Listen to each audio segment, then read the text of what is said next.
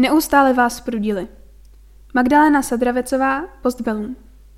Buzerace byla všudy přítomná. Policie mohla všechno a STB byla ještě horší parta. Člověka dokázali systematicky zničit. Už nešlo o životy jako v 50. letech. Ničili vás existenčně. Neustále vás prudili. Kvůli vlasům, oblečení, smýšlení. Jan Fol se narodil 7. března 1951 v Pardubicích. Maminka byla v domácnosti, tatínek Dobroslav Fol se živil ilustrováním naučných knih pro děti a Jan na něj vzpomíná jako na ohromně plného člověka. Po válce vstoupil do komunistické strany a jejím členem byl až do roku 1968. Jan Fol vystudoval akademické gymnázium ve Štěpánské ulici v Praze. Zajímal se o literaturu a značením prožíval éru Pražského jara v roce 1968, kterou přerušila invaze vojsk Varšavské smlouvy v srpnu téhož roku. Jany prožil s tehdejší přítelkyní a kamarády na letním domě u Konstantinových lázní. Když pak v září nastoupil do posledního ročníku na gymnáziu, šok z invaze dolehl i na některé učitele. Měli jsme ruštinářku, paní Rakovičovou, takovou zásadovou a velmi proruskou ženu. Po invazi úplně otočila, nesla ji dost osobně. Zanevřela na komunisty a v hodinách se neostýchala o tom mluvit. Mnoha lidem srpen 1968 otevřel oči. My mladí jsme to asi nevnímali tak tragicky jako naši rodiče v produktivním věku. Jen hrstka vzdorovala aktivně, někteří naopak dost aktivně kolaborovali.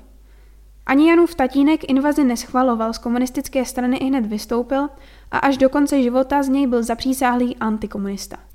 S nově nabitým odporem ke komunismu přišly i existenční problémy. Nesměl už dál ilustrovat knihy. Po nějakém čase začal spolupracovat s architekty a kreslil jim realizace. Těžce ale nesl nastupující normalizaci. Zemřel předčasně v roce 1981. Jan Fol se v lednu 1969 zúčastnil pohřbu Jana Palacha a v září začal studovat na Filozofické fakultě Univerzity Karlovy historii a filozofii. Měl štěstí, že na fakultě zažil ještě svobodného ducha, než v rámci prověrek progresivní učitele, jako třeba Jana Patočku, vyhodili. Jana Fola vždycky lákal film. Po studiích v roce 1974 nastoupil do ústřední půjčovny filmu, kde pracoval až do roku 1990 jako dramaturg filmových titulků. Spolupracoval s mnoha zajímavými lidmi. Dostal se i k zahraničním snímkům. V Dizentu se tehdy ještě neangažoval, sledoval ale jeho počínání, které vyvřelo v podobě Charty 77. V 80. letech ho Karel Steigerwald seznámil s Václavem Havlem. Obdivoval jsem ho jako dramatika i jako člověka. Zásadně mě ovlivnil svou velkomyslností, humorem, inteligencí a tolerancí. Tvrdě si stál na svých názorech, zároveň dovedl směřovat lidi. Měl přirozenou autoritu a neustále pracoval – Přiměl mě ke spolupráci s tehdy ilegálními lidovými novinami, do kterých jsem poslední rok před revolucí pod pseudonymem psal. V době Palachova týdne v lednu 1989 STB Václava Havla zatkla a na několik měsíců uvěznila. Propustili ho předčasně v květnu 1989. V jeho bytě na nábřeží pořádal uvítací mejdan. Bytem prošlo několik stovek lidí. Už se ho tehdy nebáli přijít pozdravit. Ještě s dalšími tam vymyslel koncept petice několik vět – Četl jsem původní text, který pak Havel konzultoval nejen s dizidenty, jako třeba Sašou Vondrou nebo Janem Rumlem, ale i s šedou zónou, jako jsem byl já. Podepsal jsem tu petici a pak jsem s Pavlem Rýmským a Janem Rejškem začal sbírat podpisy. Podílela se na tom i moje žena. Řetězově se to šířilo a nazbírali jsme stovky podpisů. Pak se ti signatáři četli ve Svobodné Evropě nebo Hlasu Ameriky. V červnu 1989 šířil Jan Fol petici několik vět, 17. listopadu už demonstroval na pražském Albertově společně se ženou a sedmiletou dcerou Klárou. 18. listopadu 1989 byl u vyhlášení generální stávky v divadle SK Neumana, dnes Švandovo divadlo, o den později v činoherním klubu jako pozorovatel při zakládání občanského fóra. V úterý 21. listopadu zaslechl z rozhlasu zprávu, že se delegace občanského fóra sešla s premiérem Ladislavem Adamcem. To jsem považoval za první zlom, ale definitivní jistotu, že režim padne, jsem cítil až v pátek 24. listopadu 1989. V Laterně Magice se konala tisková konference občanského fóra, kam už přijeli i zahraniční televizní štáby. A doprostřed té tiskovky přišla zpráva, kterou přečetl Jiří Černý, že předsednictvo ústředního výboru KSČ složilo svoje funkce.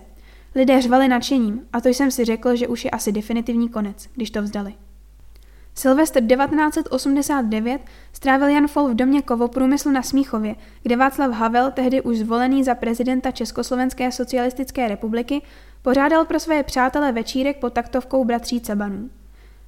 Počáteční fázi rekonstrukce země pomyslně uzavřeli první svobodné volby v červnu 1990. Ve stejném roce Jan Fol skončil v ústřední půjčovně filmu a na výzvu Jiřího Kanturka nastoupil do československé televize jako dramaturg, kde pracoval do roku 1992. Poté se živil jako nezávislý publicista a dramaturg.